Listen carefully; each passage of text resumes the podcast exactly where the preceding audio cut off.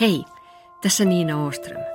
Sä kuuntelet mun podcastia Ateria Aavikolla, jossa mä pureudun elämän tärkeimpiin kysymyksiin.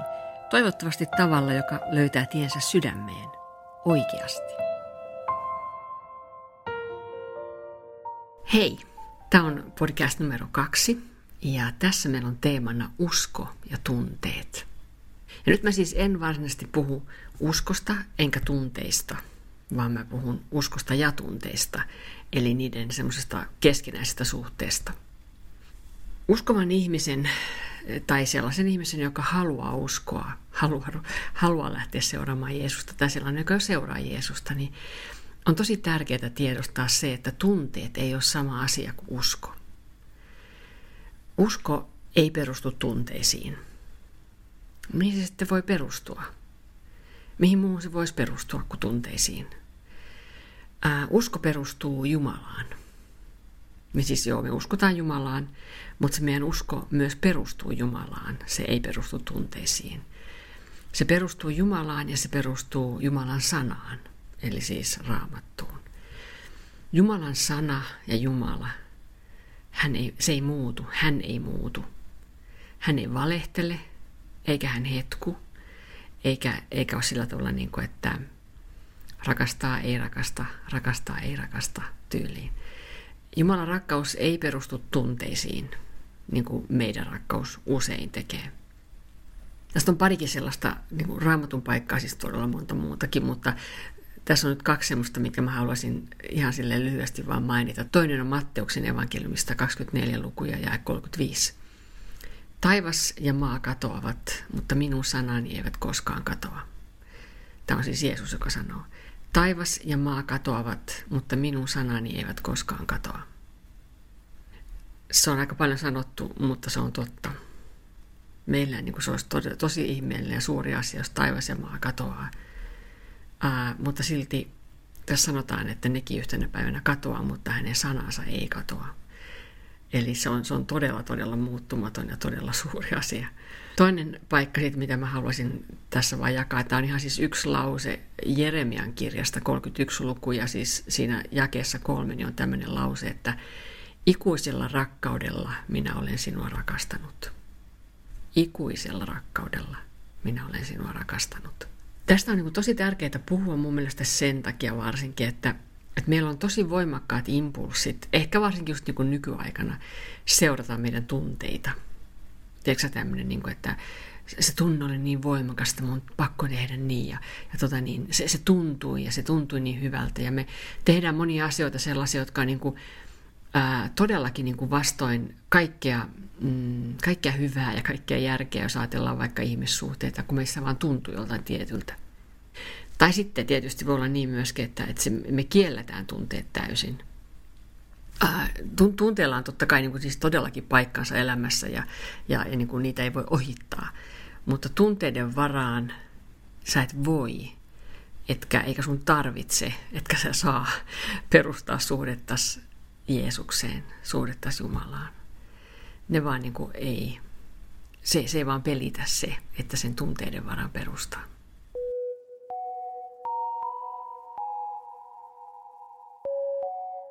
Mä otan tämän asian esille myös sen takia, ehkä varsinkin sen takia, että se on mulle henkilökohtaisesti kovin tärkeä asia ja mulla on siitä niin kuin omakohtaista kokemusta siitä pähkäilystä ja siitä sellaisesta niin kuin ristiriidasta tavallaan siitä, että niin kuin mikä on tunteiden ja uskon niin kuin suhde ja mikä on niiden ero. Ja vaikka mä en ole millään tavalla impulsiivinen ihminen, enkä sellainen niin kuin oikeastaan tunneihminen, vaikka ehkä joku voi ajatella niin, mutta silti niin, tämä on ollut mulle todella, siis on ollut ja on mulle tärkeä asia. Ja mä oon sitä mieltä, että mä en todellakaan ole ainut ihminen, joka ajattelee tällä tavalla. Tämä ilmenee mun arkipäivässä, niin kuin, siis ihan arkipäivässä. Niin kuin, mun on tosi vaikea jotenkin niin kuin ymmärtää sitä ja niin kuin silleen elää sen mukaan, että Jumalan rakkaus minua kohtaan tässä tapauksessa, niin se ei muutu. Et jos mä olisin tietynlainen tänään, niin vaikka niin kuitenkin ajattelin, että mä olisin nyt vähän parempi tänään kuin mitä mä oon muuten, niin sitten mä niin kuin helposti jotenkin ajattelen, että no sit hän varmasti rakastaa mua enemmän. Tai sitten jos mä oon niin kuin jotenkin huonompi kuin mitä mä ajattelen, että mä olisin tänään, ja niin se yleensä käy. Yleensä se menee niin päin. Niin sitten mä jotenkin niin kuin ajattelen, että hän rakastaa mua vähemmän. Ja musta tuntuu siltä. Mutta sitten kuitenkin Raamattu opettaa mulle, siis se sana, joka ei muutu, niin se opettaa mulle sitä, että hänen rakkautensa ei niin kuin, se ei muutu, se ei ole vähemmän tai enemmän, se on mitä se on mua kohtaan. Tietysti ja kaikkia ihmisiä kohtaan, mutta tämä on nyt sitä mun omaa henkilökohtaista sellaista kamppailua. Tietenkin on sitten myöskin totta, että koska Jumala ei muutu, niin myöskään hänen suhteensa syntiin mun elämässä, syntiin maailman elämässä, niin kuin ihmisten elämässä, niin se ei muutu. Sitten kun sanotaan, että Jumala rakastaa, niin se ei niin kuin tarkoita sitä, että no kun hän rakastaa, niin sitten hän ei niin hirveästi välitä siitä, että tehdäänkö me syntiä vai ei. Se on niin kovin tärkeää. Hänelle se rakkaus ja hänen pyhyytensä, joka ei todellakaan, niin kuin, johon ei niin kuin mikään synti pääse lähellekään, niin ne on samassa hänessä. Se on meille tosi vaikea jotenkin ymmärtää. Mutta tosiaan se, että luulee ajattelee, että mun fiilikset, mun tunteet, niin ne vaikuttaa Jumalaan. Ne vaikuttaa siihen, miten hän katsoo mua ja miten hän rakastaa ja miten hän ajattelee minusta. Mutta hän sanoo tosiaan, että hän ei muutu. Ja tämä on tosi sellainen teema, joka myöskin tulee tosi monessa paikassa Raamatussa esille. Mutta mä nyt vaan tästä yhden kohdan mainitsen, esimerkiksi Jaakobin kirjassa 1. luvussa 17 jae, niin siinä sanotaan näin, että Jaakob kirjoittaa näin, että jokainen hyvä anti ja täydellinen lahja tulee ylhäältä, valojen isältä, jonka luona ei ole muutosta eikä varjoakaan vaihtelusta. Mä luen uudestaan vielä. Jokainen hyvä anti ja täydellinen lahja tulee ylhäältä, valojen isältä, jonka luona ei ole muutosta eikä varjoakaan vaihtelusta. Jumalan muuttumattomuus ja se, että hän on sama. Hän on sama eilen, tänään, iankaikkisesti. Niin se on mulle henkilökohtaisesti todella suuri asia. Se on, se on sellainen suuri ilosanoma. Ja se on se ilosanoma, että hän on armollinen mua kohtaan, niin se on semmoinen... Se on semmoinen ilosanoma, mikä, mitä mä opettelen jotenkin ymmärtämään enemmän ja enemmän. Kaikkien näiden vuosien aikana, kun mä oon häntä seurannut. Mä oon Jeesusta seurannut jo 40 vuotta ja tämä on sellainen, mitä mä koko ajan tässä sulattelen sitä asiaa. Ja sitten myöskin, koska tämä maailmahan ei ole mikään neutraali paikka, täällä on myöskin vastavoima, siis Jumalan vastustaja saatana, joka haluaa koko ajan pistää kapuloita rattaisiin todellakin ja ei halua, että me kasvetaan. No mieluiten tietysti hän haluaisi, että me kokonaan poikettaisiin pois Jeesuksesta, mutta ei halua, että me kasvetaan hänessä ja että meillä olisi ilo ja rauha hänessä. Niin hän totta kai kaikin tavoin yrittää sit saada myöskin meidät olla ymmärtämättä totuutta ja elämättä sen, olla elämättä sen mukaan. Sitten tietenkin tämä myöskin ilmenee tämä tällainen tunteiden ja uskon tämmöinen jännite jotenkin, niin se ilmenee mun työssä tosi vahvasti.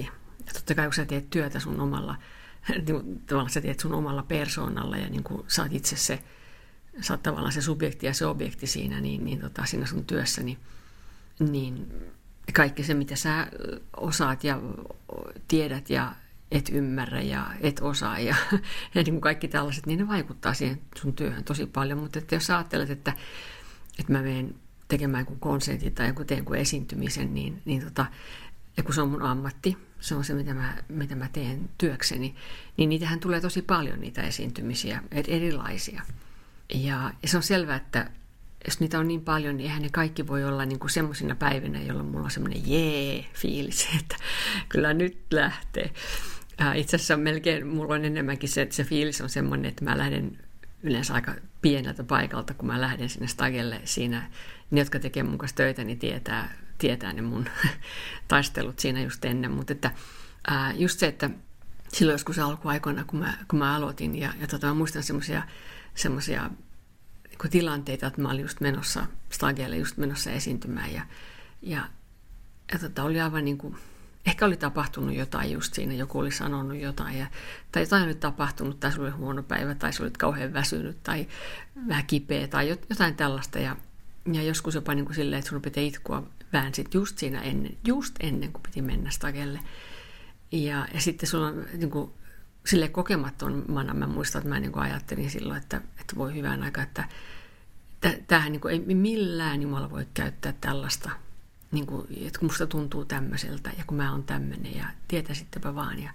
Ja just se, niin kuin se kun ei ollut sellaista, niin kuin, sellaista mahtavaa niin kuin fiilistä, että nyt mennään stagelle, että jee, kaikki mukaan, niin sellaista ei, niin kuin, ei todellakaan ollut siinä. Ja sitten kun sä teit sen keikan ja sä tajusit jossakin vaiheessa ja sitten ehkä myöhemmin niin kun sait jonkun palautteen tai jotain, että Jumala teki työtään siinä.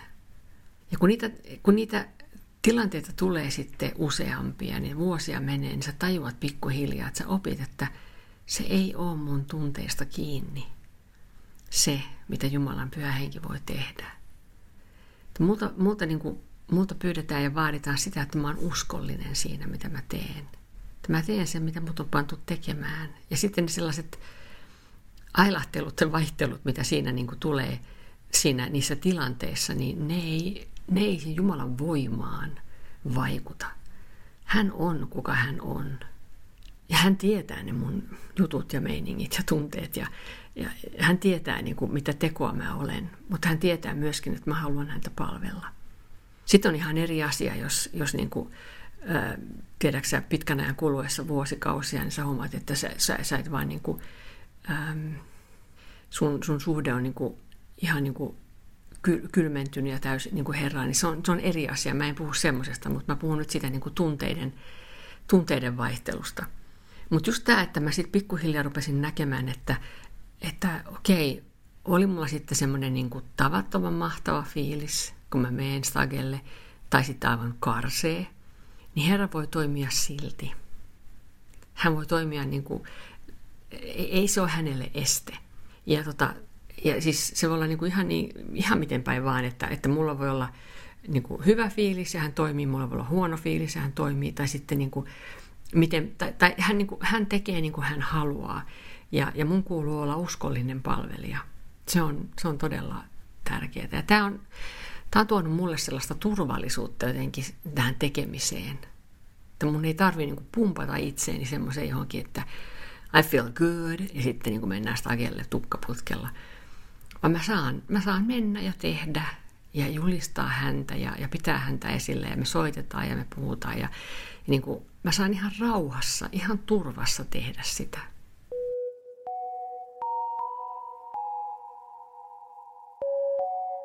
No tuossa äsken ihan kun mä puhuin siitä ihan tuossa lopussa, että se tuo semmoista niin kuin turvallisuutta siihen mun tekemiseen ja että multa pyydetään sitä ja siis niin kuin jokaiselta hänen palvelijalta, jokaiselta hänen omaltaan sitä, että me ollaan uskollisia.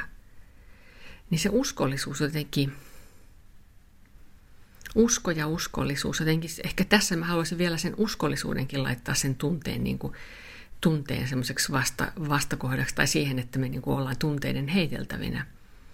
Että olen tunteet sitten mitä tahansa.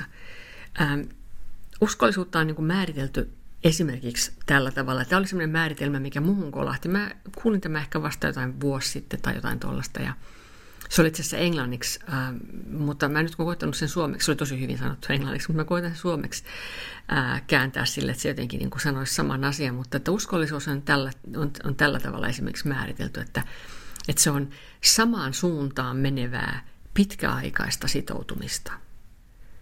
Että uskollisuus on samaan suuntaan menevää pitkäaikaista sitoutumista. Mä sanon sen vielä englanniksi, jos se niin kuin selventää jollekin, että faithfulness is long-term commitment in the same direction. Faithfulness is long-term commitment in the same direction. Ja tässä mä haluan viitata pariin Raamatun kohtaan, ihan niin kuin kun puhutaan esimerkiksi uskollisuudesta, niin kuin puhut tässä Herrasta, niin esimerkiksi Hebrealaiskirje 10.23. Ja sitten, koska siis hänhän on uskollinen. Ja sitten meistä myöskin, meistä ihmisistä, niin on tosi monta paikkaa. Mutta esimerkiksi Kolossalaiskirja 1.17, siinä puhutaan Epafraksesta, joka on semmoinen, että hän on uskollinen palvelija. Ja uskollisuus on semmoinen asia, mistä puhutaan tosi paljon Raamatussa. Mä kerron sulle yhden esimerkin siitä, kun se täytyy olla jo, siis mä oon varmaan just about vuosi sitten, tai ehkä vähän yli vuosi sitten, ehkä 2 vuotta sitten, kuulin tämän määritelmän, miten mä sullekin tässä kerroin. Niin me oltiin Ukrainassa vankilakonsertteja pitämässä Etelä-Ukrainassa, oli semmoinen loppukesä tai kesän syksyn siinä vaihde, oli tosi lämmintä. Ja me oltiin meidän porukan kanssa ja sitten siinä oli se, siellä Etelä-Ukrainassa se, niin kuin se vankilatyön tiimi, niin me oltiin heidän kanssa sitten joitakin päiviä niin kuin tietyllä paikkakunnalla siellä. Ja sitten siinä tiimissä oli sellainen nainen, joka kuului siihen seurakuntaan, jonka kanssa me siis tehtiin sitä työtä siellä Etelä-Ukrainassa. Ja me oltiin syömässä yhtenä päivänä, niin kuin työpäivän jälkeen me oltiin syömässä. Ja sitten mä siinä sitten rukoilin ihmisten puolesta, sitten kun me oltiin siinä syöty, niin mulla oli sellainen olo, että mä haluan rukoilla. Siinä oli taas olla pari ihmistä. Oli tämä nainen ja sitten oli yksi toinen mies. Niin mä halusin niin kuin heidän puolestaan rukoilla.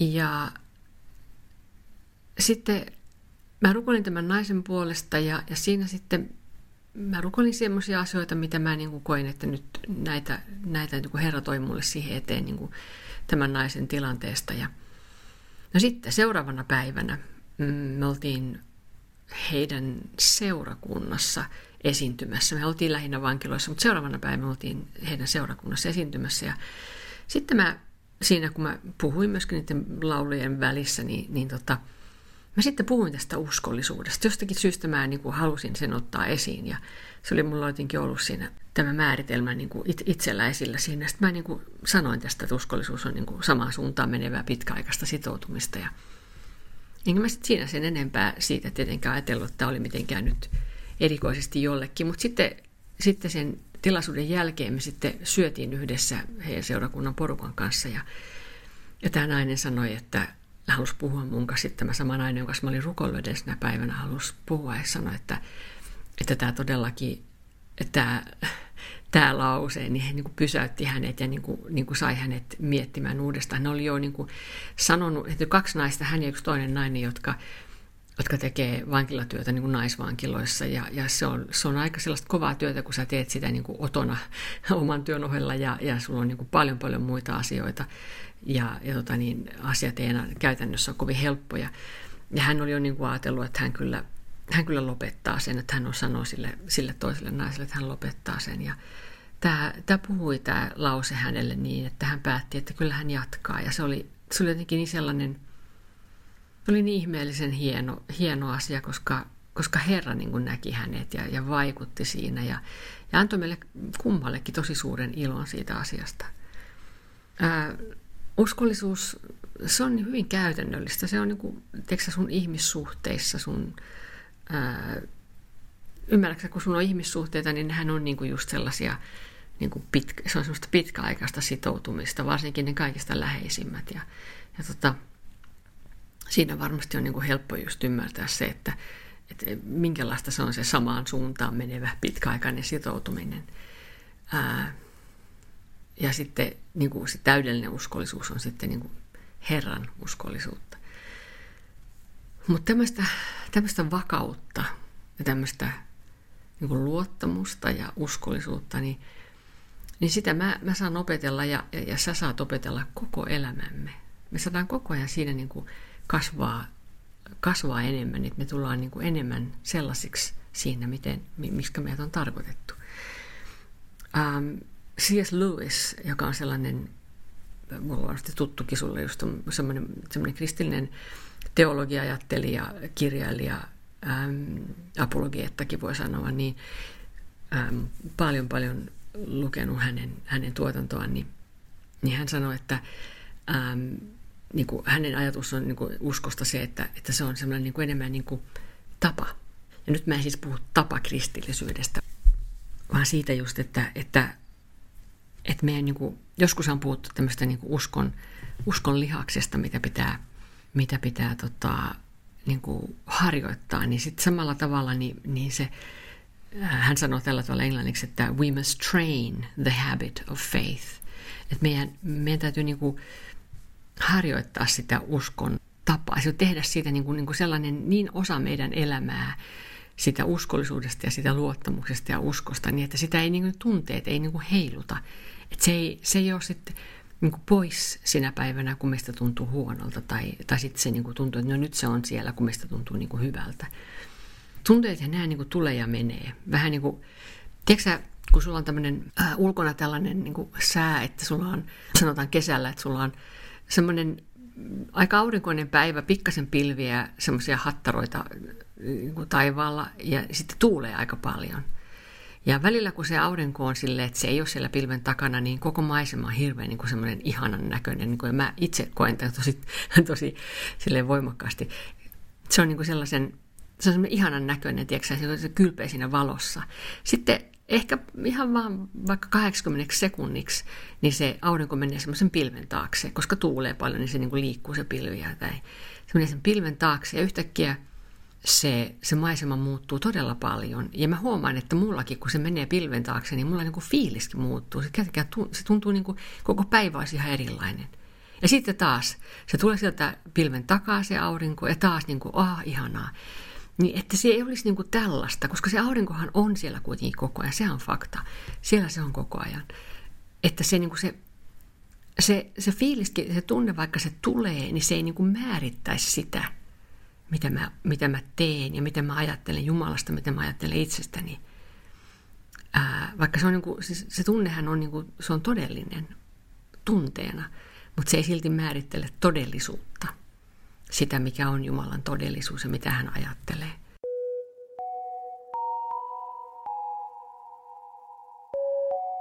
Niin, mä ajattelin, että ehkä niinku, tässä on kaksi semmoista sanaa, mitä voisi olla avuksi meille tässä näin. Tunteminen ja sitten tietäminen. Että jos sä tunnet jotain tai jos sä tiedät jotain, niin kun susta voi tuntua joltakin, mutta sitten kuitenkin niin kun siellä alla tai sen alla tai sen yläpuolella, miten sä nyt haluaisit ajatella, niin sä niin kun tiedät. Että vaikka susta tuntuu joltakin, niin sä kuitenkin tiedät. Esimerkiksi susta tuntuu kauhealta, niin sä silti tiedät, että Jumalan armo ei ole muuttunut. Tai sä niin kuin, englanniksi puhutaan semmoisesta niin kuin feeling and knowing. Ja se on, mä en tiedä, suomeksi sitä niin kuin, ei käytetä ehkä niin paljon sitä tietämistä tällä tavalla, kun sanotaan, että mä tiedän, että 2+2=4. Tai mä tiedän, että Helsinki on Suomen pääkaupunki. Mutta niin kuin semmoinen tietäminen, että, se on, niin kuin, että kun sulla on susta tuntuu ja sitten sä tiedät kuitenkin jotain. Niin on niin kuin vähän niin kuin kaksi eri asiaa. Ja sitä voi vähän sitten miettiäkin, että mitä se on, mitä musta tuntuu, ja mitä se on, mitä mä tiedän, mitä mä kuitenkin tiedän. Ja hyvin tärkeää oppia tuntemaan Jumala paremmin, että me just tiedetään, niin kuin, että kehen voi luottaa, eli että häneen voi luottaa, ja miksi mä voin luottaa häneen, että mä tiedän, millainen hän on, ja mitä hän sanoo. Ja sen takia mä tiedän, että häneen voi luottaa. Hän opettaa sitä mulle. Ja siinä Raamattu on aivan ensisijainen. Aivan ensisijainen. Ja ihan tähän loppuun mä haluan lukea sulle vielä tämmöisestä mun oikein joku lempipsalmista, oikein suosikkipsalmista, Raamatusta psalmi 63, siitä 9 ensimmäistä jaetta, ja sitten varsinkin yksi jae on semmoinen, mikä mä haluan nostaa täältä. Tämä on Daavidin psalmi, kun hän oli Juudan autiomaassa. Jumala, sinä olet minun Jumalani, sinua minä etsin varhain. Sinua minun sieluni janoaa, sinua kaipaa minun ruumiini kuivassa ja nääntyvässä, vedettömässä maassa. Minä katselin sinua pyhäkössä nähdäkseni voimasi ja kunniasi, sillä sinun armosi on parempi kuin elämä. Minun huuleni ylistävät sinua. Minä ylistän sinua koko elämäni ajan ja kohotan käteni sinun nimessäsi. Sieluni tulee kylläiseksi kuin juhlapöydässä. Suuni ylistää riemuitsevin huulin. kun muistan sinua vuoteessani ja ajattelen sinua yön vartiohetkinä. Sillä sinä olet ollut apuni, ja minä laulan ylistystä siipiesi suojassa. Minun sieluni riippuu sinussa kiinni, sinun oikea kätesi tukee minua. Ja tämä viimeinen jae, minkä mä luin tässä näin, tämä jae 9, tässä sanotaan tämä, että minun sieluni riippuu sinussa kiinni. Sen mä haluaisin oikein jättää meille sellaiseksi ajateltavaksi, mitä se tarkoittaa. Ja ei se, että miltä meistä tuntuu, vaan että me riiputaan hänessä kiinni. Ja hän kyllä pitää meistä kiinni. Tavataan taas 2 viikon kuluttua. Hei vaan.